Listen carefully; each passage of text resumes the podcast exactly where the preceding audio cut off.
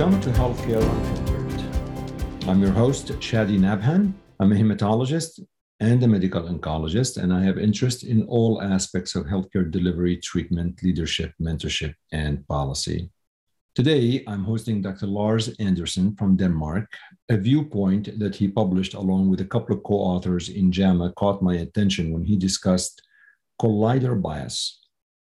And I thought to myself, how many of my colleagues understand the concept of collider bias?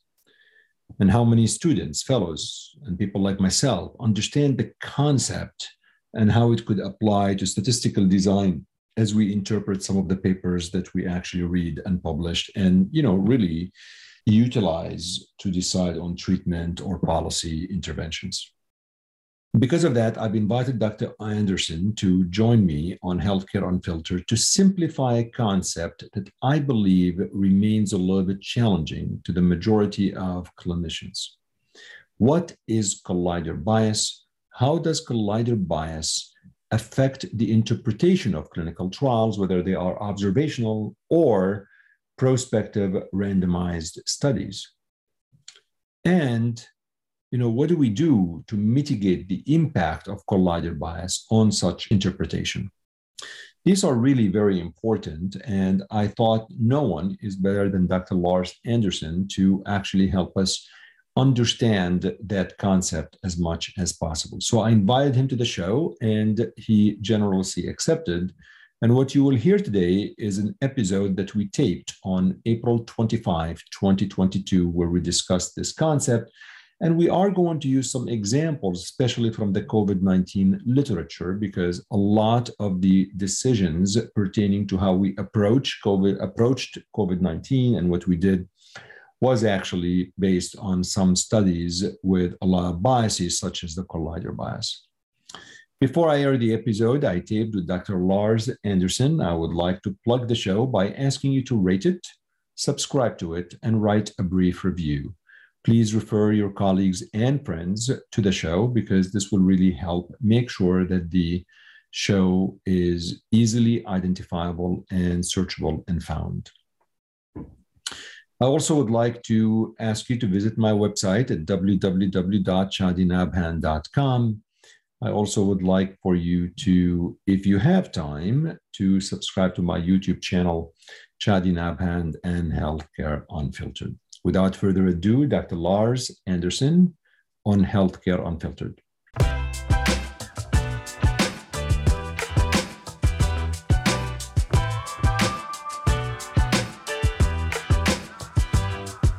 All right, folks, welcome to Healthcare Unfiltered again. And uh, Dr. Lars Andersen is with me. And this is the nice thing about uh, Zoom because we're able to actually talk across the Atlantic. It doesn't matter what time it is of the day and night. And uh, in fact, I believe Dr. Andersen is dialing in from Denmark. So, Lars, welcome to Healthcare Unfiltered. This is your first time on the show. Hopefully, it won't be the last time. Depends how you do, you know. But uh, but uh, uh, you're tasked with a very uh, challenging topic. I'll, I'll I'll tee in for the listeners in a little bit but before we do that, uh, maybe introduce yourself to listeners, uh, who you are, what you do, and um, and what's your day to day looks like in in medicine or research. Yeah, thank you so much. It's uh, great being here. Uh, so my name is Lars Andersen. I'm I live in Aarhus in Denmark. Aarhus is uh, one of the bigger cities in Denmark, although small on a global scale. I'm an anesthesiologist and intensive care doctor in training. I have a few years left of uh, residency um, here in Aarhus. Uh, and then I do uh, clinical research, uh, both observational um, studies and randomized clinical trials. Uh, my uh, focus is primarily on acute and critical illness uh, with a specific interest in cardiac arrest and sepsis and other things that are sort of uh, acute and, and critically ill in the ICU. So, as part of your training, do you get any formal statistical training or epidemiological training at all as part of the curriculum in Denmark? So, I think my uh, path uh, is a little unusual because uh, we don't have a lot of statistical or epidemiological training uh, in medical school. There's a little bit, but it, it's very, very basic. Um, however, after medical school, I did a, a, PhD in clinical research, which is sort of a broad topic here in Denmark. It's not uncommon for MDs to do PhDs here in Denmark. So uh, I did that, and I did most of it uh, living in Boston and working with people at Harvard Medical School when I was there, I also did a master's in public health at Harvard uh, School of Public Health. And of course, as part of that, I got some training in epidemiology and statistics. So, so most of my theoretical background is, is based on my PhD and my MPH. So, how long how long ago were you in the in the US? Uh, I was there from 2012 to 16. Okay, and um, as part of your work currently, is there a lot of dedicated time for research, or is it like you just do this at, later in the evening and on? Uh, it's uh, it's mostly a hobby, as I used to say, uh, but but so no, I work full time clinically. Um, luckily, the schedule in residency is not as extreme as it can be in the U.S., at least for some specialties. So so we have a, a reasonable work week, so there is room for for research as well. That's great. I have to say, I've never been to Denmark, but I'm a big fan of your soccer team. Your football team is. I've I've always been a, a big fan of uh, of the Danish team um, in soccer. I don't. I actually don't know. Did they qualify for the World Cup though in 2022? They did. All right. Well, we'll be cheering. They, are doing pretty well. They've been good the last uh, few years. A lot of good players and sort of a good vibe around the whole team. So, so yeah. people are looking forward to the summer. Yeah, well, it's going to be in the in December because it's in Qatar. Oh, that's right. That's right. You're you're perfectly yeah. right. I yeah. always forget that. I, I, we think it's in the summer, but of course, yeah, we're exactly. So, so the reason I reached out to you, Lars, um, and it took us a while to schedule this. Um, I read a paper that you wrote with a couple of colleagues of yours on collider bias. It was a viewpoint in JAMA and in JAMA the concept of collider bias personally has always been not always an easily understood concept uh, for a lot of oncologists and frankly for a lot of physicians. This is not really an oncological issue but i'm a medical oncologist by training. So i wanted to um, to try to i wanted to have you to simplify the concept of collider bias to listeners who are interested in research and uh, and and who are listening to the show. And then I, as after as we simplify this, I want to try to figure out how do you really apply that concept on some of the studies that were published pertaining to COVID nineteen, because COVID nineteen is over two years now since the pandemic started. There are so many flawed studies and some good studies and all that stuff, but clearly some of these flaws could be related to that. So let's start by I don't know. Let's start. Uh, t- give us basics. I'm, I'm, you know, don't pre- pretend people who are listening don't know much about this concept at all. What, what are we talking about when we say collider bias? Yeah, so so that's uh, I'll I'll do my best to try to keep it simple. Um, I I think a good start is to think of, of bias in general. Like what is bias? It's a systematic error in some truth. You want to you want to know some estimate does this treatment work? How large is the effect? Um, and of course, the ideal setting for that are randomized uh, clinical trials. But as we have shown and, and, described in our paper, some of these biases can occur both in observational studies and in uh, randomized clinical trials. Um, I think some of the confusion before we start with some of the terminology is because of the terminology. Like different groups of people use different terminology for some of the same things uh, both within medicine but also across uh, disciplines. Um, people in economy use terms that that mean the exact opposite or different things. In epidemiology or in medicine. So so there's a lot of confusing terminology. Um, the terminology we have used in the paper and, and I think is very useful is the one that most sort of modern epidemiologists use, which is that bias can ultimately be uh, divided into three different groups. So there's the classic confounding, which I think most people are familiar with. They're comfortable with it. They understand the concept and the implications. It's fairly easy to explain. You can explain it to someone who is not in medicine or is not in uh, epidemiology because it sort of makes sense. It's intuitive that if someone is more sick and they get the treatment, well, they also have a, a worse outcome. And it might not be because of the treatment, but because of this confounder. So confounding is is fairly straightforward to understand, I think, in many circumstances. Then there's information bias, uh, which although, is, although, although with confounding, you have to have the confounder has an impact on the outcome that you are studying. Exactly. So it has to have an impact both on the exposure or the intervention you're interested in, but also on the outcome. Um, but but I think it's it's usually quite intuitive to explain. If you say that the sickest patients, those who are at highest risk of dying, also got this treatment, then people are like, yeah, okay, maybe it's not the treatment that killed them. Then it's because they were high risk. That that sort of it makes sense, I think. And uh, of course, it can be very challenging to identify and control for confounders, but I think the concept is, is something you can explain and understand fairly straightforward. And then there's information bias, which I won't won't spend that much time on, but it's sort of if, if there's some issues with the measurements of your outcomes or your variables, and, and that's that's also something that's sort of intuitively makes sense. And then there's this last category called selection bias, which collider bias fits uh, under. And, and in fact, I think for almost all circumstances, selection bias and, and collider bias uh, are the same concepts, at least using the terminology used by, by some of the modern epidemiologists. Uh, and of course, uh, it's, it's um, a well-known epidemiologist called Miguel Hernán, who's really written a lot about this, and, and we have referenced some of his his papers in in our little tutorial here. And, and I think if people are interested in, that's a really good source. He's a very good writer, so it's also quite easy to understand. So so collider bias is difficult to explain in a podcast because it's a very sort of visual thing. It's it's even in the word collider, which sort of refers to the use of directed acyclic graphs, which is this concept. It's basically just sort of drawing your assumptions. So you can draw up some variables, some arrows to show some of the causal paths.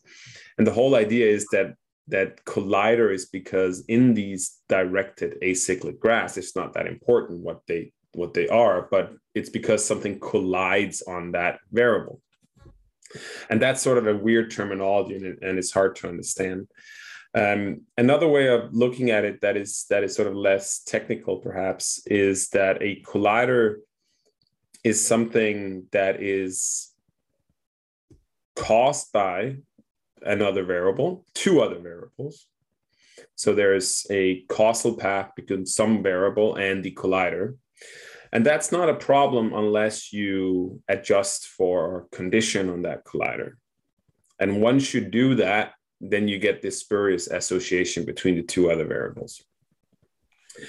And I think that's to give an example. Like I think as you're explaining this, you're probably going to to illustrate this with an example, so at least people understand from the abstract. You bring it home with an example. Yeah. So so it is it is a thing i think that is is hard to conceptualize but once you sort of hear some examples it, it might make a little bit more sense. So we have one example in the um, in the manuscript where we say imagine you're enrolled into a clinical trial and you are only included either if you have one or two risk factors like you either have to have this risk factor or the other risk factor. If you have both you're not included. If you have zero you're not included it could be some genetic marker, it could be something else. If you then have that cohort of patients, those that are included in the trial, if you were to look at the relationship between those two variables, those two markers, they would be inversely correlated, right? Because you either have one or you have the other. But if you looked at it out in society, there might be no correlation between those two variables. They might be completely independent. They, they could be not related at all. But because we have designed it in a way where we sort of select based on those variables, they become correlated. Another example I like sort of from real life is if you look at the relationship between, let's say, this is a thought example, but like IQ and whether you're good at sports. If you look at the general population, there is no relationship. It, it's it's it's not related because you're smart, you're not bad at sport, or the other way around. However, imagine then you looked at all the all the students who were admitted to a uh, very nice college in the United States. There might be two ways to get into that college. Either you're really good at sports and you get a scholarship, or you're really smart and you get a scholarship. So when you look at those that are at that university, they're either very smart or they're very good at sports. So if you only looked at that group and did, let's say, just a correlation between those two things, you would see that there was a negative correlation. That if you were very good at sport, perhaps you're not as good as those other people because they were selected based on how, how high an IQ they had. So you get this false correlation that some might interpret as, as a causal thing. They might say, oh, people who do sports, they don't study or something. That's why. But in fact, there's no cause and effect at all. It's just a spurious relationship that comes up because we have conditioned or selected a specific group of people, and that is those that are at that university or at that college. That is very interesting. I like that. I think that that see, I think once you bring those as an example, um, really it it, it brings uh, uh, brings it uh, home. Maybe you could elaborate on this. You said collider bias is something that you also could see in a randomized controlled fashion and uh, uh, trials. And uh, you know at least most of us believe this is really the golden you know goose or this is the the, the gold standard uh, prospective randomized controlled trial. How does collider bias uh, impact a prospective randomized controlled trial yeah so so as as we talked about confounding of course in the beginning is is removed if you have randomization and then the randomization is good. And that is why we like randomized trials so much because because they don't have confounding. But of course that doesn't mean they can't have other biases and they can have both information bias and collider bias. The thing that can happen with collider bias is all you can always think of it as something that only happens or almost only happens if you restrict or condition on something that happens in the future. So imagine you have a clinical trial, and we have an example in the manuscript as well, where you ideally you randomize patients, then you follow them up for let's say a year, and then you record the outcome on all patients. And you analyze it according to the group they were in, intention to treat. And if the outcome is measured correctly, you neither have confounding, collider bias, or information bias. You have a valid estimate of the treatment effect. But of course, in, in the real world, that's not always what happens. You have loss to follow up, for example, which is very common in all types of trials, especially if you have very long follow up. The example we use in the manuscript is related to the Mediterranean diet and they had randomized uh, patients either to a Mediterranean diet or a uh, control diet or usual usual diet, whatever they had. And their outcome was uh, cognitive function uh, outlets. I can't remember the maybe five years after the uh, intervention. The problem is that some people leave the study, leave the trial, but you can only analyze outcomes in those that did not lead the trial, right? In those that are not lost to follow up. You cannot, you don't have the outcomes in those who are not there. And then you can already see there by only only analyzing those that are left, you're already restricting your sample. You're already selecting someone out of the the uh, trial, and that's where you potentially can have some problems. In this specific example, it could be that cognitive function is related to whether or not you're lost to follow up. Right? It might be that if you have severe dementia, severe cognitive impairment, you don't show up to your uh, follow up appointment. Mm-hmm. Mm-hmm. So that means that those that are left are not a representative sample of what you started with. So let, let's imagine that the diet had uh, an effect on cognitive function. Let's the Mediterranean diet improved cognitive function. However, in the control group, those who have very poor cognitive function never show up. Right. so then in the end, it looks like the control group is better than it actually is because all the bad ones never made it to follow up. Whereas the bad ones in the Mediterranean diet group, you lifted them up with your intervention and now they're showing up to your follow up. And, and, and of course, we know this type of bias as, as uh, differential loss to follow up or things like that. But, but mm, you can say structurally or mechanistically, it is a type of collider bias because both cognitive function and diet might have an, an effect on the uh, follow up, which is then the collider. So it's a little bit more tricky, but it's just a way of sort of formalizing or trying to explain some of these biases that we have known by other names, such as loss to follow. So, but but uh, if we try to to simplify it even further, and by the way, you're doing amazing simplifying this. Uh, I, I, promise you, a lot of folks who are listening, they're having way more grasp on the concept than, than before. But um, it's you're looking at a cause and effect in a randomized controlled fashion, prospective study, and then there's this another element that is affecting the interpretation, and that element, which is in this situation lost to follow up, is the collider.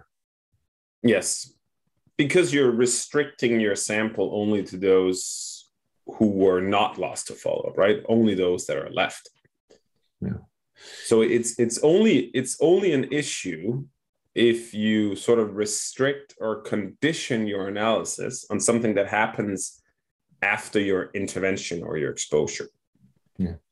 And there is no way, I mean, you know, I mean, when you lose the follow up, you lose the follow up. There's, I mean, frankly, there's no way to know why every single patient has lost to follow up. Some people could have toxicity, some people financial toxicity or physical toxicity, or simply they don't want to come into back to the office and they travel, change doctors. I mean, who the heck knows?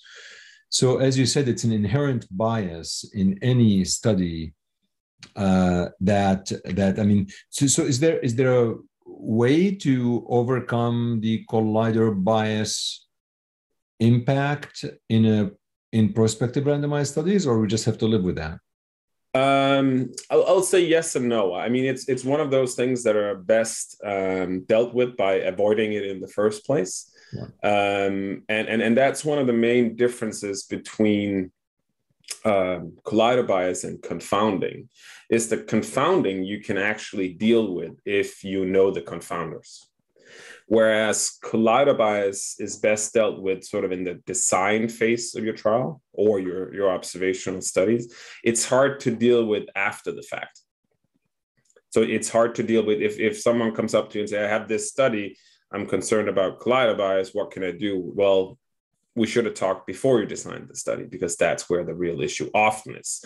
Sometimes you can deal with it uh, with with some quite complex statistics. You can sometimes deal with some of it, and that's not something I'm an expert in at all. But but there are ways to deal with some of the issue. Loss to follow up you can deal with if you are able to uh, impute, for example, or if you are able to weigh your, your population based on censoring and but but it gets it gets quite technical and also quite data demanding. You need good data. You need to be able to know why people left the study for example. Yeah and i think i mean i think we can agree there's no imputation model that will ever give you the level of certainty to know why people left the study. Only the folks who left the study will actually yeah. tell you um, and especially also it depends on the percent of folks who lost the follow-up right? I mean you've got like 40% of people lose the follow-up versus 5% it's a little bit of a difference in terms of the power how you interpret the study and um, for confounders, you're talking about the regression models, right? Like how do you overcome the confounding effect by using Cox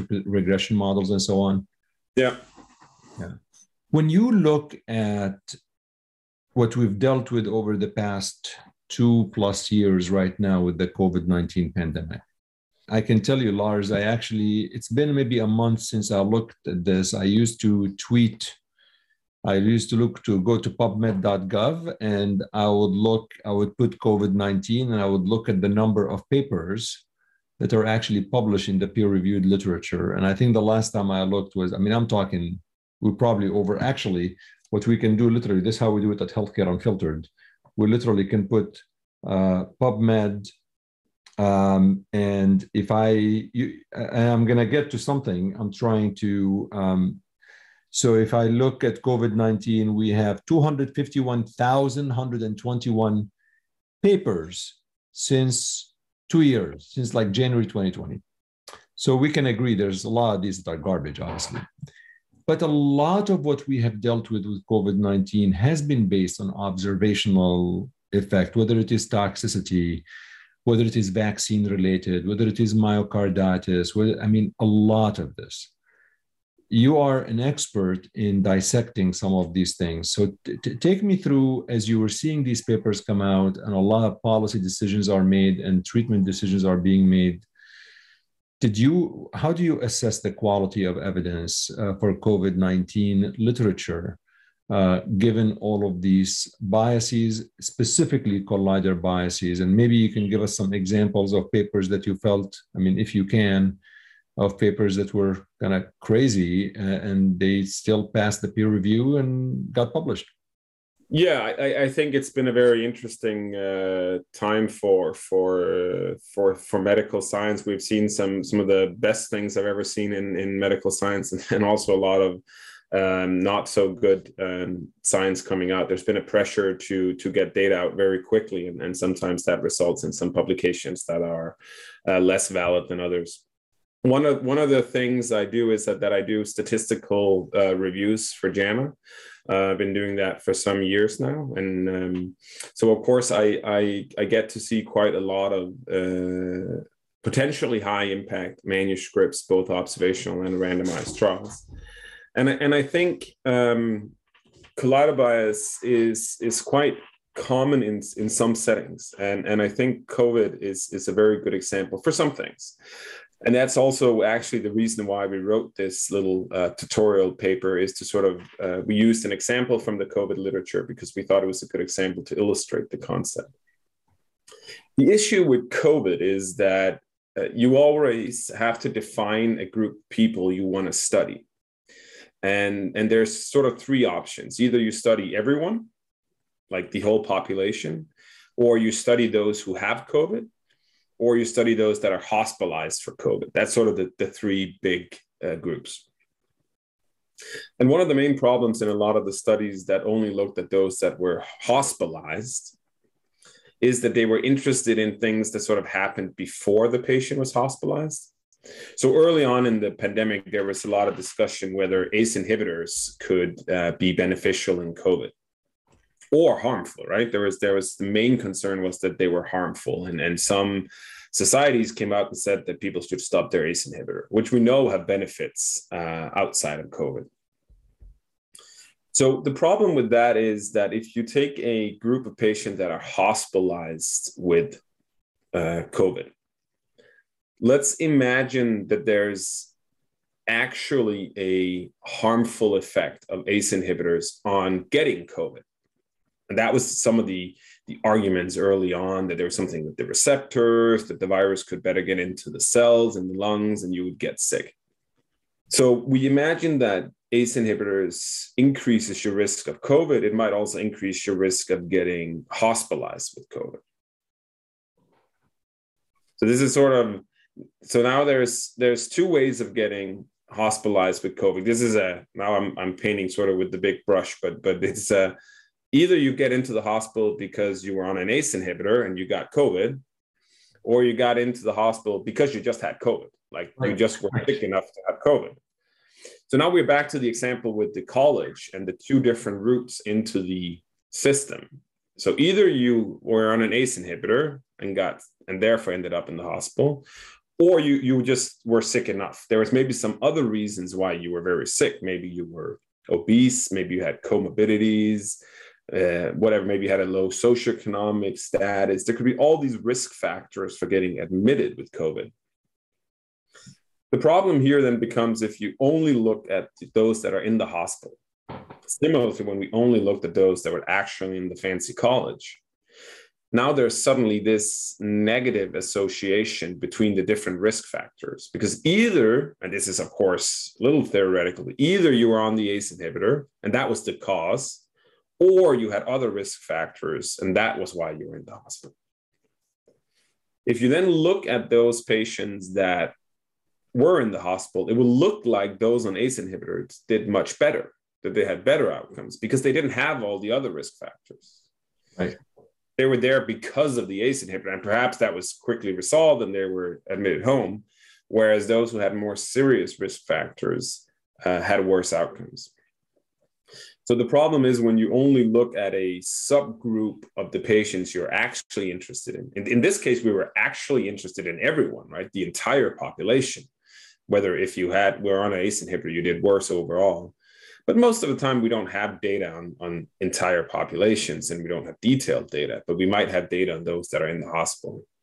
So, because of some maybe pragmatic or logistical concerns, we end up with a subgroup of patients, but then we have these issues where bias could play a role and and and when i first this is not something i knew a lot about like even five years ago. I, I, I knew some of the concepts but when i started to look into some of the literature it sort of dawned on me that this could happen in a lot of different situations.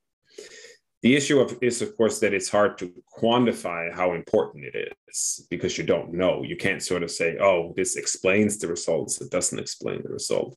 But you can say that this is a potential issue uh, that that's quite difficult to to quantify. You know, it's um, it's interesting once you bring this as an example uh, of some of the COVID nineteen uh, literature. Be- not only it becomes clearer, but it also becomes a little bit challenging to interpret the literature. And I think, um, and I and, I think what I have noticed over the past couple of years is everybody has become an expert overnight in COVID nineteen. Like you know, we had like everybody on Twitter and social media became, my goodness, an expert. They know everything about pertaining what to do, and the critical thinking about some of these papers have been minimized. I mean, I you know because you know everybody wanted everything to work, and uh, and there's a like you said, there's a pressure on making sure everything works and so on. Um, and I think Denmark, Denmark at least was uh, one of the fewer countries that early on probably they lifted most of the non-pharmacologic interventions. Correct? I mean, I, if I, my memory serves me right. Yes, in in the later later part of the yeah, in the later, like yeah, yeah but, but uh, early on uh, they, they were also quite quick to implement them early on. Yeah, yeah. they were they were very quick to start some restrictions and then also to lift them again but but we also have very very high vaccine rates in Denmark. So so I, so I think there's multiple reasons for that.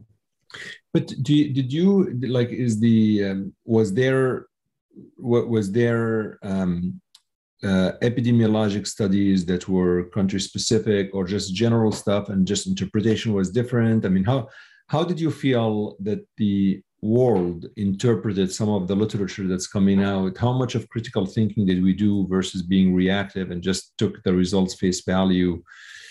And um, were you able to review anything in terms of epidemiologic literature pertaining to either myocarditis or the non-pharmacologic interventions such as masking such as schools kids anything like that? Or was that something you did not look at yeah, no, I did not. I, am I'm, I'm in no way an expert in, in COVID or any measures to deal with COVID. Um, I, I, review papers, of course, but, but that's sort of individual papers. I, I don't review the entire literature on this. So so, so I, I think I would be uncomfortable answering too many questions about it because I simply don't know the literature very well. I think as most people did, we tried to keep up with the literature in the beginning and, and sort of read the big trials and the big papers but as you just mentioned, it, it quickly got um, completely impossible to keep up with this literature. Um, so, so, so I think, um, and, and and and I think that's a that's a lesson learned, uh, perhaps that that it it almost became overwhelming the amount of data that was out there, uh, and and there was certainly, at least in the beginning, a focus on quantity and not necessarily quality, but people were also uh, desperate to, to try to figure out how to deal with this uh, pandemic. Are there other examples from the COVID 19 literature that um, illustrate the collider bias um, uh, concept? Uh, anything else that um, uh, comes to mind?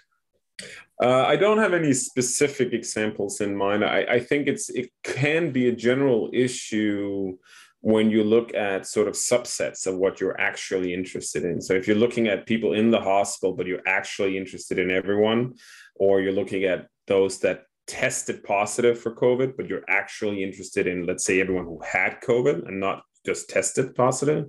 Because, of course, those that test positive are not the same as those that do not test positive to just stay at home with their symptoms. So, so every time you sort of restrict your population in a way, you have to be very careful and, and sort of consider collider bias as, as a potential issue. Yeah.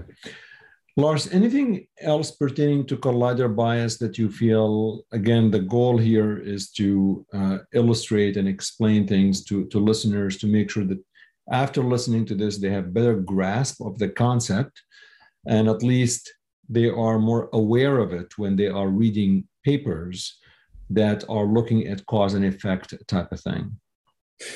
Yeah, I, I, think there's a few things. I think the first thing is that this is something you have to deal with upfront. So you actually have to think very careful about your research question, what kind of question you want to answer. Um, and that sort of requires some very sometimes specific, like what's the exact intervention I want to look at? What's the exact population? And then think, is that actually the population I'm, I'm looking at?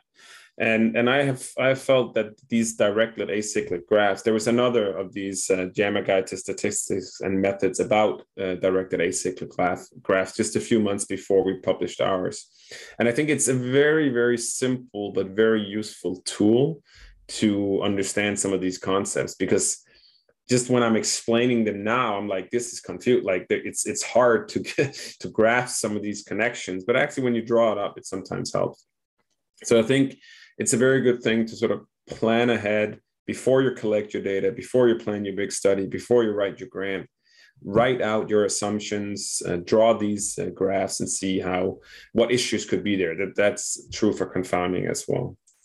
And, and then I think another general rule that I at least I tell to my students, and, and this is not like a 100% thing, it's just a general rule that you should always be careful about conditioning or restricting based on something that happens in the future. And, and you can also think of it as a clinician, right? When, when you're standing and have to make a medical decision, you don't know what's going to happen in the future. You can only make your decision based on the information you have right now. So if you design an observational study where the decision you're going to make is influenced what happens a year later, then that that doesn't answer a real clinical question, right? Because you you as a clinician would never know that information. You wouldn't be able to say, "Oh, I I will give you this medication, but only if I know 100% sure you're going to take it every day for a year."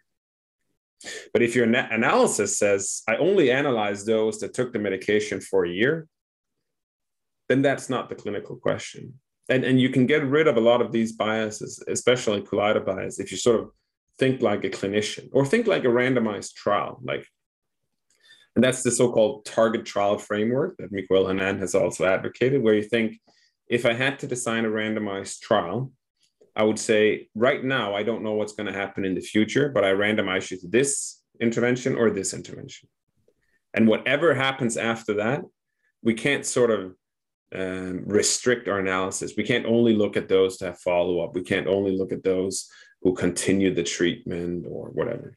So, so, so I think thinking as a clinician or thinking as a trialist is sometimes very helpful when you do observational studies. And I use that myself a lot, sort of trying to conceptualize when I design an observational study. How would this look if I was a clinician, like I was making a decision, or I was designing a, a randomized clinical trial? very very important points you bring up lars i mean the, the only comment i have and and curious your thoughts is that there are times you know there are limitations to what you're designing not a whole lot you could do about that though like in other words like you just said actually i like the example you gave. Your you know patients are receiving a pill on a clinical trial and you, you're going to prescribe that pill on the study and you hope they're going to adhere to it but technically you really unless you're monitoring them 24 7 you really can't tell. So while you know there's probably a limitation in the interpretation i'm not really sure there's always a way to overcome that interpretation i guess what i'm trying to say sometimes being aware of a limitation of a study does not always equate that you have the ability to overcome that limitation. No, absolutely. Um, but and I, and I think that's that's a very very good point. I when I review uh, manuscripts, even for JAMA, which is of course a, a high impact journal, if if the authors are just uh, very honest and and sort of say these are the limitations and and therefore more research is needed or this is hypothesis generating for a clinical trial I'm happy with that. The problem is, of course, when we don't acknowledge the limitations and and simply conclude something that is not based on the data. So, for example, the the, the manuscript we um, we comment on the tutorial, I thought it was great. I recommended that it was published. It was published in JAMA. It's a great paper. They were they acknowledged their limitations and and so forth. So so I think a lot of these things are very good at generating hypotheses or getting smarter or, or getting getting us better at designing the next study or the next trial as long as we acknowledge that um, and, and, and understand that there's there's more to bias than just confounding i think that was one of the goals of that that little paper as well well you articulated your view uh, extremely well and certainly the paper caught my attention and i, I loved reading it and um, i will put a link for the paper in the podcast notes so at least folks can can check on it uh, before I'll let you go, I'm very grateful for your time, and I know we have different time zones between Denmark and Chicago. But uh, what's next for you when you're done? Uh, here tonight? No, no, no. Like when you're done with your training and everything. Oh well, so so I hope to go into uh, intensive care clinically and then continue my research there. I am starting to have a little research group here in Aarhus in Denmark. Um, so so um, things are good. We're running clinical trials. We are doing some fun stuff with observational studies and and and more advanced methodology. Um, so so I'm looking forward to to being done with residency, of course, but but I'm having a good time. Uh, well, I think uh, for for somebody like yourself who is a resident, I can promise you that you know a lot more than many attending physicians. that uh, I mean, your your fund of knowledge with everything is is amazing. Um, just curious, one thoughts. How's the funding for research in Denmark? Like, what's uh, do you do you usually you get funding from your local institution, government, pharma? How do you support your research initiatives? Yeah, so it, it's uh, quite similar to the to the U.S. Uh, system where there's uh, public grants like the NIH. We have something similar here in Denmark. And then what we also have is, is a bunch of private grants that are not that are not tied to like uh, industry in, in, in they are but not in the sense that you're like studying what the industry are studying. It's just non-profit big foundations. I know there's some of those in the us as well. So so it's a combination of getting uh, public funding and getting funding from some of those uh, private foundations. And then of course there's also more what would you call it like direct pharma pharmacological like pharma research where you collaborate with pharma on, on specific products. But but i i don't do any of that. Uh, all our funding is is um, either from the public or the nonprofit private foundations. Well, I, I want to thank you so much for spending some time uh, with me on the Healthcare Unfiltered podcast. I, I really, um, really appreciate that. And, and, I, and I hope it wasn't too painful for you to be part of this podcast. But uh, I, am hoping to call upon you in the next uh, year or so for more for more help in some of these difficult to understand concepts when it comes to trial design and statistical design. Great. Happy to help if I can.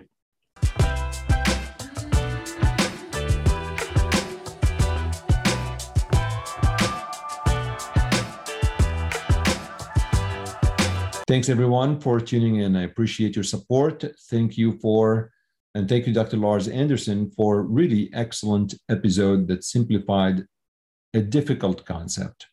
I'm always curious about your feedback. Please reach out to me. You can direct message me on Twitter at Shadi Nabhan, or you can send me an email uh, through my website, www.shadinabhan.com. I appreciate your support and would love for you to rate the show, subscribe the show, refer friends and colleagues, and also watch the show on my YouTube channel, Shadi Nabhan and Healthcare Unfiltered.